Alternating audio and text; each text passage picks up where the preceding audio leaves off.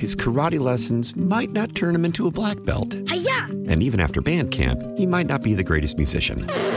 But with the 3% annual percentage yield you can earn on a PenFed premium online savings account, your goal of supporting his dreams Thanks for everything, Mom and Dad. will always be worth it. Apply today at PenFed.org slash savings. Federally insured by NCUA. $5 minimum to open account. To receive any advertised product, you must become a member of PenFed. PenFed's got great rates for everyone.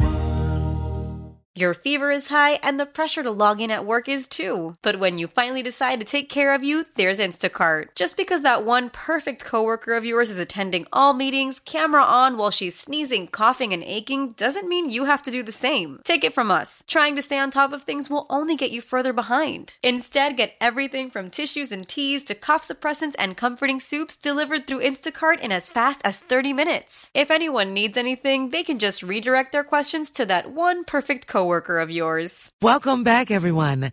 Thank you so much for sticking and staying with us here at WCCO.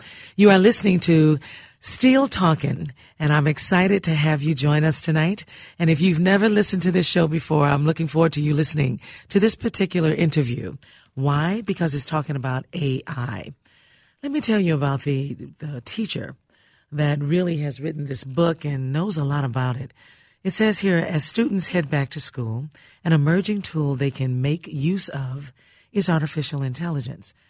There's concern in some industries that AI is providing more problems than solutions. That's one of my concerns as a parent and a grandparent. Should teachers and parents have those same concerns? I say yes. Award winning teacher and curriculum coordinator Jon Fila tackles this in his new book, Embracing AI Beyond the Basics Strategies for Educational Transformation. And he's joining us now on the John Schuster Coldwell Banker Hotline to give us a few pitfalls and tell us why things aren't as gloomy as they seem. Welcome, Jon. Thank you so much for joining us tonight. Hi, thank you so much for having me. This is the conversation that is being had just about in every space. People are Right. wondering what is it? Why do we need it? What is this? We've been talking about AI years ago when there were movies coming out about it, like early 70s. So if it's hmm. been around for a long time, what has been happening with AI? Well, well, I think when when people think of AI right now, what we're really talking about are these large language models like ChatGPT, Google Bard, or Claude that are trained on massive amounts of information. And, and while we've always had some ability to kind of search through large amounts of data, these are able to answer our questions in a way that sound more like us. And so I think uh, on some level it, it might freak people out a little bit that they're not just hearing that computer generated voice or just seeing maybe a response that seems a little cold that these things actually sound more like humans so so it is different than anything we've really ever encountered before Exactly. And this is what's making parents specifically really nervous. Sure. Teachers as well. Would you say, as a teacher, that you too were, were concerned at one time? Yeah, well, I mean, I'm still concerned, but you know, last November or December, I started to notice some some pretty unusual assignment submissions, and so um, I just really started to dive into what was happening, and you know, what I'd rather focus on is why students are choosing these tools over doing some of the other assignments themselves. I mean, we've always had a certain percentage of students that's just looking um, maybe for for an easier solution or to get some of their work done early. But I think we're facing more challenges uh, with our student populations than we've ever had before because of uh, rising anxiety and mental health issues. So it, it's no surprise to me that they would want to lighten their workload in some way that, you know, for especially for assignments that they may not feel personally connected to or that has any kind of real world relevance for them. You know, here's the thing for me. The first word I think of when someone says, oh, AI, we're in the midst of it now, is that, okay, what does that really mean for me as an adult versus a child versus a teenager versus your grandparents? Yeah, I, so I guess I'll, I'll start with the with the child. Um, you know, if we want to prepare learners for being able to you know perform well in just about any career field moving forward, we we really need to get a handle on what the appropriate uses of these kinds of tools are. Um, you know, because they're being integrated in just about every walk of life, you know, it's in our interest to make sure that young people know what they are, what they're capable of, what what we need to be wary of. Um, you know, for, for older generations, you know, I think what's a little bit scary is that more and more people are starting to sound like the bots they're interacting with on social media.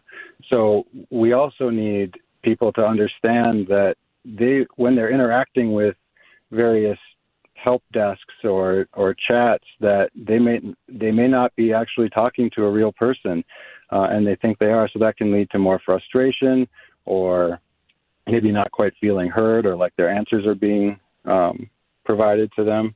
So, you know, the different maybe approaches I would take depending on the generation of learner.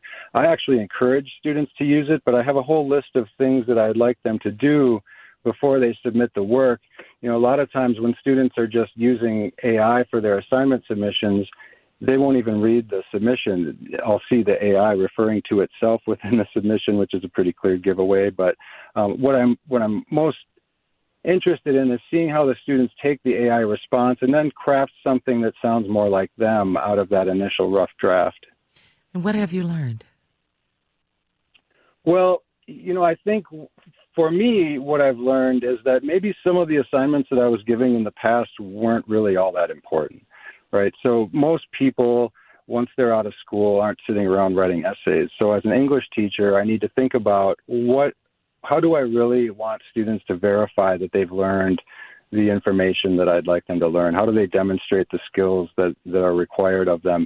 And, and maybe simple written responses just aren't the way to do that anymore. Or, and, you know, maybe they never were, but, you know, in education, you know, tradition kind of takes over and we, we do what we were taught. We do the things the way we've always done them. So for me, it's been exciting to just look at new ways of getting around these models um, to support my own work. And I think, you know, if students see teachers using AI to do things like, you know, lighten their own workload and do some of their work for them, students are really good at spotting hypocrisy over just about anything else. So if if they see us using it and we tell them they can't, then we've got a real problem on our hands and, and maybe a loss of trust and, and it's harder to build that kind of relationship. So I do want to work with learners, talk about how I'm using it, talk about you know ways in which they can use it to maybe ease some of their burden as well.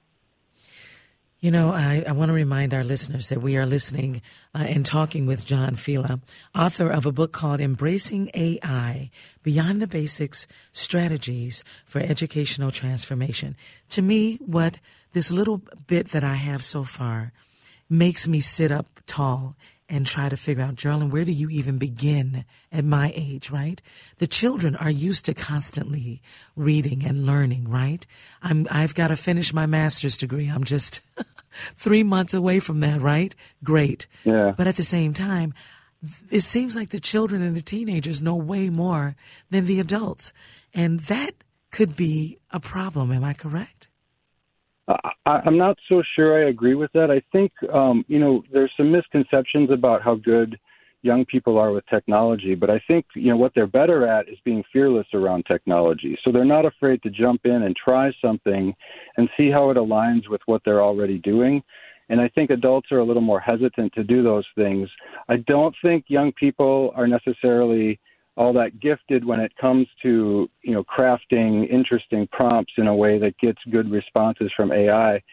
You know, um, I, I I don't really care for a lot of the default kinds of responses without some careful consideration about how do we really generate the kind of answers we want to see. So, you know, for instance, you know, a teacher could have AI write a lesson plan, write a study guide, write a quiz. But if if the AI was trained on certain practices and um, procedures that that aren't that don't make good sense pedagogically, like they're just not good teaching practices, or things like learning styles or brain-based learning, you know, we're going to get garbage back. So if, if we just prompt for a response, get the response and use it, that's not what we're looking for. So, so for instance, um, the district I work in, Intermediate District 287, you know, we embrace things like social emotional learning and um, creating diverse perspectives so that students see themselves reflected in the in the curriculum they're using. So when I'm working with AI, I'm asking for things like um, accessibility, universal design for learning. Uh, I'm looking for things that are more using more inclusive language or using um, SEL to be more encouraging in the assignment directions themselves. So I want to make sure that I'm I'm using kind of the best practices that I'm aware of to get good responses. And if I do that, I can get something that helps lift some of the burden when I'm writing curriculum. Um, but if I'm just asking a question about writing a lesson, well, then I don't get anything that's any that's substantially different from what I get now. So I'm really excited about how do we push on it? How do we identify bias? How do we use it to kind of move things forward in a way that that are that's more inclusive uh, in, instead of some of the you know practices that we see maybe in, in some other states right now where they're actually locking down curriculum that includes multiple perspectives and diverse voices. What amazes me is that many of the questions that you just presented very quickly, it's amazing. We have had to deal with those same questions, uh, not with AI, but now it's AI. And it feels as though we are uh, renewing all of those questions, but in a, the, the lens of AI when you don't even understand it.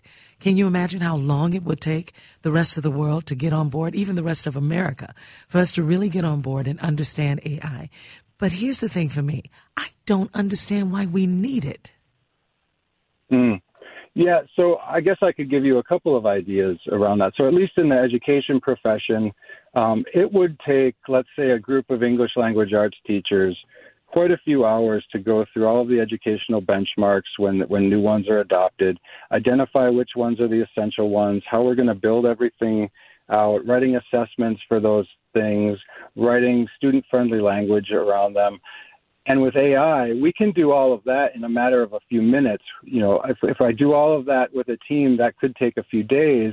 And now, if I use AI to do some of that heavy lifting up front, now I can spend that time with my colleagues, kind of arguing, debating, having deep conversations around what this looks like for our student populations in our different programs.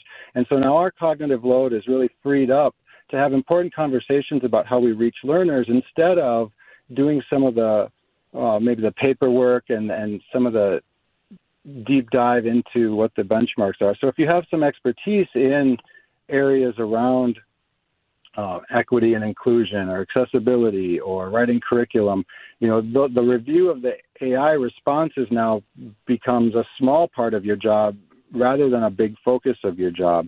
And, and all we have to do outside of education is just have people – start to have these kinds of conversations with tools like ChatGPT. So, you know, for instance, I'm writing a comic book right now, and and I don't know a lot about the industry, but if I ask ChatGPT for some ideas around how do I market this comic book, it's going to give me a lot of insights that I wouldn't have necessarily had on my own. So now I can go explore those avenues rather than trying to spend all of my time researching ideas and how to do these kinds of things. So I think there's a balance. And the, the best way, I think, to overcome some of the fear around it is just to you know open up an internet browser and ask it a question, start using it. It's now integrated directly into the search platforms that most of us use. So we're we're likely using it already and don't even know it. Which in, in, in my mind that sounds so ridiculous because I don't understand it. I do know that there are ways that we can all be taught, uh, no matter what the age is. If we have right. our you know our minds and and we can just understand it. It all depends on who's delivering the message. Um, real quickly, I want to tell you when I read about your book, and it says that the book provides insightful decision points, hands on task, and real world examples, making it an invaluable guide for educators, administrators, and policymakers keen to harness AI's potential for progressive educational landscape. So here's the thing. I am none of those things. I'm not an educator. I'm not an administrator. Sure. I'm not a policymaker. How do I benefit from this? I, I think how you benefit is uh, well, you mentioned as a parent or a grandparent, and, and what I what I'm interested in as a parent as well is how are the districts my children are in using these tools, and I want them to be as transparent as possible. And how are they pushing back on some of the biases inherent in the AI, in how they were trained, and maybe even the programmers themselves, and what are they doing to ensure that what they're using these tools for aren't just spreading these implicit biases around um, you know maybe at, at faster rates than we were able to before. So it, the tools make us more efficient. And if you are looking for efficiencies in your life, you know I have students that suffer from anxiety or uh, ADHD, uh, and they're looking for ways to uh, maybe help identify their schedules or figure out ways to do things that have traditionally been a challenge for them. And they can sift through some of the ideas that the AI gives them and then see which ones of those they're they're willing to work on. And so it really just becomes uh, an idea generator, and, and and these kinds of things then can speed up our work. And for me, these these impersonal kinds of tools have actually ended up causing more collaboration among my colleagues than than maybe I've had in the last 24 years. We've had more conversations about what's really important, what do we really want students to be able to do, how would they show it to us, and, and I think the AI frees us up than to have those important conversations with our colleagues, regardless of what field we work in. It's a remarkable book. I hope to, to have it in my hands very soon. Um, my guest tonight is Jon Fila. He's the author of Embracing AI Beyond the Basics Strategies for Educational Transformation. Pick up the book, you guys. Make sure you take a listen, read it. I don't care if you want to go through it quickly and then go back to it. And you can, you might have to read this three or four times. Um, Jon, thank you so much for writing the book. Thank you so much for joining us tonight. And I will have other questions. I hope I can um, ask for your assistance in the future. Yes, of course. Thank you so much for having me. And if you're looking for more information or student guides or teacher guides I've written, those are available on my website, jonfila.com, J O N F I L A.com. J O N F I L A.com. Yes, thank you. Thank you, sir. Be well. All right, you too. Thanks. Hope to talk to you again soon. You too. Thank you. All right, everyone. We're going to take a break. We'll be back. His karate lessons might not turn him into a black belt. Hi-ya! And even after band camp, he might not be the greatest musician. But with the 3% annual percentage yield you can earn on a PenFed premium online savings account, your goal of supporting his dreams Thanks for everything, Mom and Dad. will always be worth it. Apply today at penfed.org slash savings. Federally insured by NCUA. $5 minimum to open account. To receive any advertised product, you must become a member of PenFed. PenFed's got great rates for everyone. Your fever is high and the pressure to log in at work is too. But when you finally decide to take care of you, there's Instacart. Just because that one perfect coworker of yours is attending all meetings, camera on while she's sneezing, coughing, and aching, doesn't mean you have to do the same. Take it from us. Trying to stay on top of things will only get you further behind. Instead, get everything from tissues and teas to cough suppressants and comforting soups delivered through Instacart in as fast as 30 minutes. If anyone needs anything, they can just redirect their questions to that one perfect coworker of yours. Why? Why? If you have T-Mobile 5G home internet, you might be hearing this Why? a lot. Why? Every time your internet slows down during the busiest hours. Why? Why? Because your network gives priority to cell phone users. Why? Good question. Why not switch to Cox Internet with two times faster download speeds than T-Mobile 5G home internet during peak hours? Okay. Stop the whys and visit cox.com slash 5G home for details. T-Mobile prioritizes certain T-Mobile phone users over home internet users during times of congestion. It is now 828. My goodness, how the time is fly- flying. Thank you so much for sticking with us. If you notice that my voice is different, I still am Geraldine Steele. I am. I'm just having a difficult time with my throat these last three days and had a little cold and, you know, got a little bigger and doing just fine now, but I sound kind of funny. so thank you so much for sticking and staying with us. I am curious to know uh, what you think about AI. Because the bottom line is, you know, as you hear all of the stories, I just wonder how in the world do we stop it if it's not really working for us? Jonathan, how do we stop it? I it beats me. So we're going through this tunnel. We're going through a whole nother time, right? Because AI is something that we've heard about for decades. Yeah. We'll talk about this again, maybe in a couple of Sundays. We'll be back. It is now 837 here at WCCO. Welcome back. You are listening to Steele Talking. I'm your host, Geraldine Steele. It is what I love to do on a Sunday night is be here with you. And you have been here with me for a long time. So thank you so much for sticking and staying with us. The other voice that you hear is Jonathan Lowe. He's our in-studio producer and so much more. So we thank him as well. Um, my other producer is Chris Tubbs, who handles the nine o'clock hour. So Jonathan is the seven and eight o'clock hour, and Chris Tubbs is the nine o'clock hour. So we have a great lineup for you tonight. We talked about artificial intelligence, and I know so little about it. Um, I will say this: I don't know what the urgency is. Why is it that we need AI immediately? Do you know, Jonathan?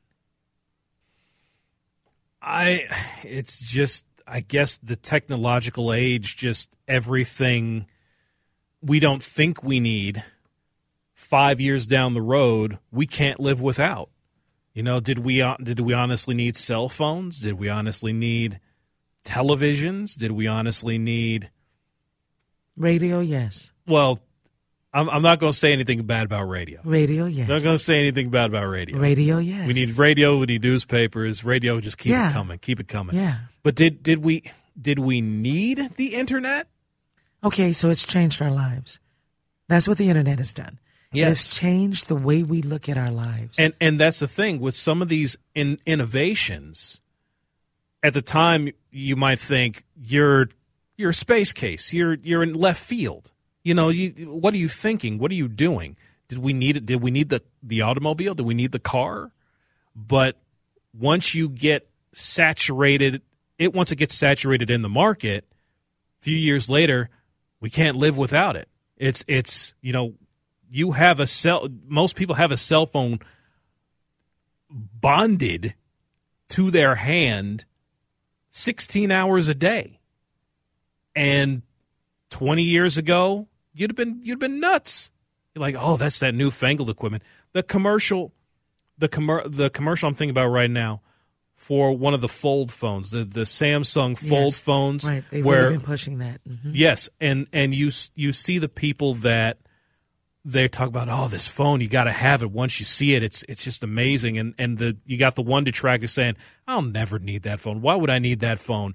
And then they look at someone opening up that phone, and their brains go to mush, and their eyes open big as saucers because, oh my God, I need to have it. It's that type of feeling. Yeah, I never will understand why Americans do that. I gotta have it. I gotta have whatever the latest thing is, and then where where do we even discard them? It's illegal, really, to just throw it in the trash, Yeah. right? Yeah. So it's really frustrating. We have a lot of things here in our country. I get that. At the same time, we also have a lot that we don't need. There's a lot that we don't need. Um, so, in order for us to just keep moving up and forward, we have to make sure that everyone understands what is allowing us to move up and forward. Is it the human mind, the human dream? Is it us that is driving it? And that's my concern. I don't think it's us driving it, Jonathan. I think I think it's us driving it initially. The question is, when does the art? And this has been the question, like you said, in movies for years, and in TV shows, and in media entertainment aspects of it. When does the machinery stop needing us and start relying on itself? And that's whether it's warranted or not, whether it's out in left field or not, that's the concern, in my opinion. But there will be many, many Americans who will never understand AI. There were those who won't accept it.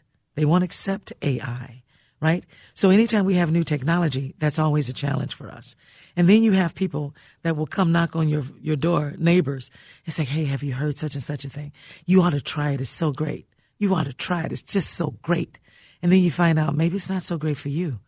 Maybe for that person way over there, it's great for them. But maybe your next door neighbor say, no, no, it's not good for me. So as we keep moving forward with hearing about AI, do your best. I am saying this to these listeners that I absolutely love. please do your best to learn as much about it as possible. Doesn't mean that you have to sh- share with your spouse or your children, your aunts and uncles, but learn as much as you can and try to get the understanding you need. That's what I'm going to do. Wish me well. We'll be back. Celebrate and save at Ashley's anniversary sale with hot buys, your choice of colors starting at just $3.99. Ashley Sleep mattresses starting at $2.50. Plus, receive a free adjustable base with select mattress purchases and shop top mattress brands like Stearns and Foster, Tempur-Pedic, Purple, and Beautyrest Black with 60-month special financing. Only at Ashley. Subject to credit approval. No minimum purchase required. Minimum monthly payment, down payment, tax, and delivery may be required. See store for details. Old Man Winter here. If I had it my way, it would stay winter all year long. Short days, wind chill, black ice, and a good polar vortex. Oh, heaven! Wait, is it getting warm in here? Your cold snap is over, Old Man Winter. Spring has arrived. Spring. Spring is here, which means it's the perfect time to get away in the Hyundai you've always wanted. Visit the Hyundai Getaway Sales Event, where you can get great deals on all of our award-winning Hyundai models, like the tech-filled Tucson and Kona, as well as the spacious Palisade. Enjoy wherever you go with the peace of mind that comes with America's best warranty and three years or 36,000 miles of complimentary maintenance. But hurry in, these deals won't last. Add more joy to your journey at the Hyundai Getaway Sales Event. Now get 0% APR or up to 1500 bonus cash on the Hyundai Tucson. Now, during the Hyundai Getaway Sales Event. Offers end soon. Call 562 314 4603 for details. This is Tony Kornheiser's show. I'm Tony. You expected someone else? So, what exactly is the show about? Hmm, I don't know. It's a sports show nominally. Football's over, but we're finally at a point where things matter in college basketball, and baseball season is on deck. Greatest three words in the English language pitchers and catchers. We have some of the best voices come on and explain what matters or what makes an upset, like Ryan does. Nine over eight. No, that's not an upset. No, yeah, it is, Bob. And if you're lucky, I might just tell you about my search for discounted sleep pants or my worries about what my dog just ate. Listen on the Odyssey app or wherever you get your podcasts. Welcome back, everyone. It is 847 here at WCCO. Thank you so much for sticking and staying with us. Well, we have a guest named Dr. Tyler Schipper, Associate Professor of Economics and Data Anal- uh, let me get it right, Analytics at the University of St. Thomas. Why is he joining us? Well, earlier this week, the Biden administration proposed a rule that would raise the ceiling of salary eligibility to earn overtime pay. Now, the new maximum dollar amount where employees are allowed to make the extra money could affect millions of workers across various industries. But would this increase be enough for today's prices? As we know, we keep saying, "Oh, we're giving, you know, these this group of people more money," but when it comes down to it, the bottom line is you still don't have enough to meet all of the bills, to meet all of the food that's needed. And so Dr. Tyler Schipper is here to help us go through some of these details. He joins us now on the John Schuster Coldwell Banker Hotline. Welcome, sir. How are you? Very good. How about yourself? I'm doing well. I have a little cold, so forgive me for that. Um, yeah. Here's the thing: what we need to talk about tonight um, is quite remarkable because this, if this really happens, this new maximum dollar amount, um, and these employees are allowed to actually make this extra money, it sounds like a free thing, but it's not, is it? Yeah, I mean, anytime you make big changes like this in the labor market, the the concern is always about unintended consequences, who gains and, and who loses out. And so, one of the places that might not be free is uh, some small businesses that are having a hard time making it go of it right now, and having to pay their workers more might mean they go out of business. It actually feels as though everyone is having a hard time right now because there's been so many changes, right? Um, and so the small businesses we know have been really suffering over the years. And then there have been good days and bad days. However, the major corporations have their challenges as well. And I don't see how we can ever get to the point where it all makes sense. Do you know?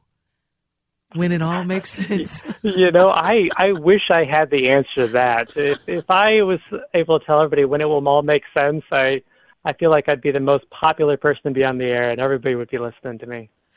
Well, I tell you, um, I'm so happy that you're joining us tonight because at least you understand a lot of this information. Tell us why this was important um, for the President of the United States to do this. Yeah, I, I think this is kind of important both on a, a political side, but also on the economics. So, on the political side, this policy is consistent with the Biden administration saying they want to uh, build from the bottom up and the middle out, and this Biden economics that uh, has been talked about a lot on the campaign speeches and campaign stump. Uh, from an economic sense, I think this is important because we're talking about workers that are towards the bottom part of the salaried pay scale. That this threshold was really low before, about $35,000, and we're going to hopefully raise it up to $55,000, which makes a lot more people eligible for overtime pay. So these are kind of lower range managers in many cases that are working their tails off, um, but aren't eligible for overtime pay um, because they essentially um, weren't high enough on the pay scale yet. I am amazed at how much money um, people are not getting. um, you, you, can sit and say, "Oh, this person is making fifty-five thousand, or this person is making thirty-five thousand," and in what's happening right now in our world, particularly here in the great state of Minnesota, is that there are millions of people or hundreds of thousands of people that are losing money at their jobs. They're taking the money away, many of them. There are people who say, okay, I got to keep this job even though I'm not making that much, that much. Remember when there was the big argument about $15 an hour? Mm-hmm. That's never enough. Yeah. That's not going to be enough. So how do we get to the point where this could actually happen? Yeah, so the, the, the wage theft and, and things like that, I think, are a big reason to, to implement this. Is that there's a, a really interesting working paper out there by the National Bureau of Economic Research and some authors that have pushed this working paper there. And one of the things they found is that a lot of firms were actually mischaracterizing their employees' job titles so that they could get around the same the same rule and not have to pay people overtime. Uh, so, for instance, they would call somebody a director of first impressions, so that they would be kind of quote manager. Um, but really, this was somebody that was greeting people at the door. But because they classified this person as a manager, they decided they didn't have to pay them overtime. So certainly, wage theft in these kind of ways is a, is a very serious problem, and part of the reason why the Biden administration wants to raise this threshold so that there's kind of less gaming the system by by some employers. So it also talks about under the the Fair Labor Standards Act, almost all U.S. hourly workers are entitled to overtime pay after 40 hours a week at no less than time and a half their regular rates. But salary workers who perform executive, administrative, and professional roles are exempt exempt from that requirement unless they earn a certain level. These are the things that confuse us. Yes, yes. The the number of exemptions on here is very confusing, right? So you're absolutely right. First, we split workers into hourly workers right. and salaried workers, and then these salaried workers, we're talking about these two criteria. One, do you make enough money that if you're over the threshold, um, then your employer doesn't have to worry um, wouldn't have to worry about um, paying you overtime if you met one of these other exemptions that you were an executive, you were, were engaged in administrative or professional work. Um, and if you actually look at the statute, it is it is very confusing. Um, and and I think this is a good place for a plug for, uh, particularly for small businesses that are trying to figure out whether they're on the right side of this type of regulation. Uh, Minnesota, the Department of Employment and Economic Development, does have a small business consulting that they do, uh, and I think that's a really great way for employers to make sure they're getting this right, trying to figure out whether they should be paying overtime for their employees or not, because it, it's it's not straightforward. It is confusing, and historically, it's actually been even more confusing because there used to be different thresholds for uh, different types of exemptions. Why do we keep working on this, but we never get anywhere? It's that's a great question. I, I'd say because the economy is is so complex that the complexity in some ways breeds complex regulations that in in a perfect world so in a perfect world of, of principles of economics that maybe your uh, listeners took we would think about a labor market that is perfectly competitive that if you didn't like the job and you were being asked to work too many hours you'd go out there and find a different job the problem is, and I think this is something you've been identifying, is that that's not the reality for, for most American workers. 60% of American workers work paycheck to paycheck. And this idea that you're going to leave a job because you don't like that you've been assigned five extra hours this week um, when you have kids at home to feed, I, I think is, is unfair. There's a serious barrier to going to find that new job, which unfortunately means we have to have regulations like this so that workers get a fair shake. Yeah, but we never seem to get to that fair shake. You know, it's accepted. We're gonna we're gonna just sit down here for a minute because we know that we're gonna get what we deserve, and then they don't. Um, and that's the challenge for me as we keep fighting this and trying to figure it out. We're wasting time and money just to figure out what we know can happen. So, like it says here, business leaders argue that setting the salary requirement too high, too high, will exacerbate staffing challenges for small businesses and could force many companies to convert salaried workers to hourly ones to track working time. Now, to me, it makes sense to say, you know, the salary requirement is too high.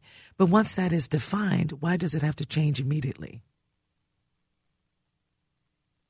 So I think that's actually one of the, uh, we were just talking about complications, is that there is actually uh, another part of this rule change that will change this threshold every three years. Because one of the problems with a rule like this is that when you set it a certain amount, but prices go up, over time that that nominal threshold becomes meaningless. And that was part of the problem is that this threshold was too low because prices have gone up. Right. And so building this into the law so that it changes and keeps up with those higher prices then means that hopefully we don't have to go back and kind of ad hoc reset the level every once in a while. Um, I was looking back at when this had last changed, and when the Obama administration tried to change this in 2016, mm-hmm. um, a an attempt that ended up getting scuttled in court, but it had been more than a decade before that it was changed before that. And so we see the same thing with the minimum wage and why I like where states like Minnesota index their minimum wage to inflation so that it automatically goes up so we don't keep having the same um, fights over policy that have been decided once. Well, I tell you, um, you have given us some insight tonight, and I truly truly appreciate this, sir. I, I'm, I'm really always frustrated how money is handled, not just in D.C., but across our country. Um, and it's tragic. There are so many people that are hurting. And if there's something I can do, please tell me what it is. Please, sir. Yeah, will do. I'm hoping this helps the least well off among us. I think that I, I like this regulation because it, it helps the people that are lowest and need the most money right now. Dr. Tyler Schipper, thank you so much for joining Great, us tonight. Thank you. All right. We're going to take a break and we'll come back in, in a moment. His karate lessons might not turn him into a black belt. Hi-ya! And even after band camp, he might not be the greatest musician.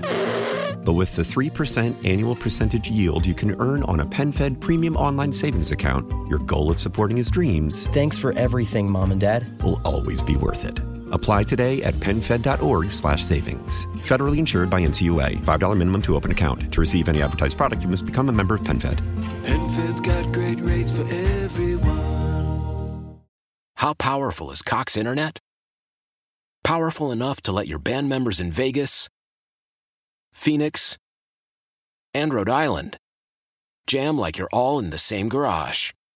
Get Cox Internet powered by fiber with America's fastest download speeds. It's internet built for tomorrow, today. Cox, always building better. Cox Internet is connected to the premises via coaxial connection. Speeds vary and are not guaranteed. Cox terms and other restrictions may apply. Analysis by Ookla Speed Test Intelligence Data. Fixed median download speeds. USQ3 2023. Celebrate and save at Ashley's anniversary sale with hot buys, your choice of colors starting at just $3.99. Ashley Sleep mattresses starting at $2.50. Plus, receive a free adjustable base with select mattress purchases and shop top mattress brands like Stearns and Foster, Tempur-Pedic, Purple, and Beautyrest Black with 60-month special financing. Only at Ashley. Subject to credit approval. No minimum purchase required. Minimum monthly payment, down payment, tax, and delivery may be required. See store for details.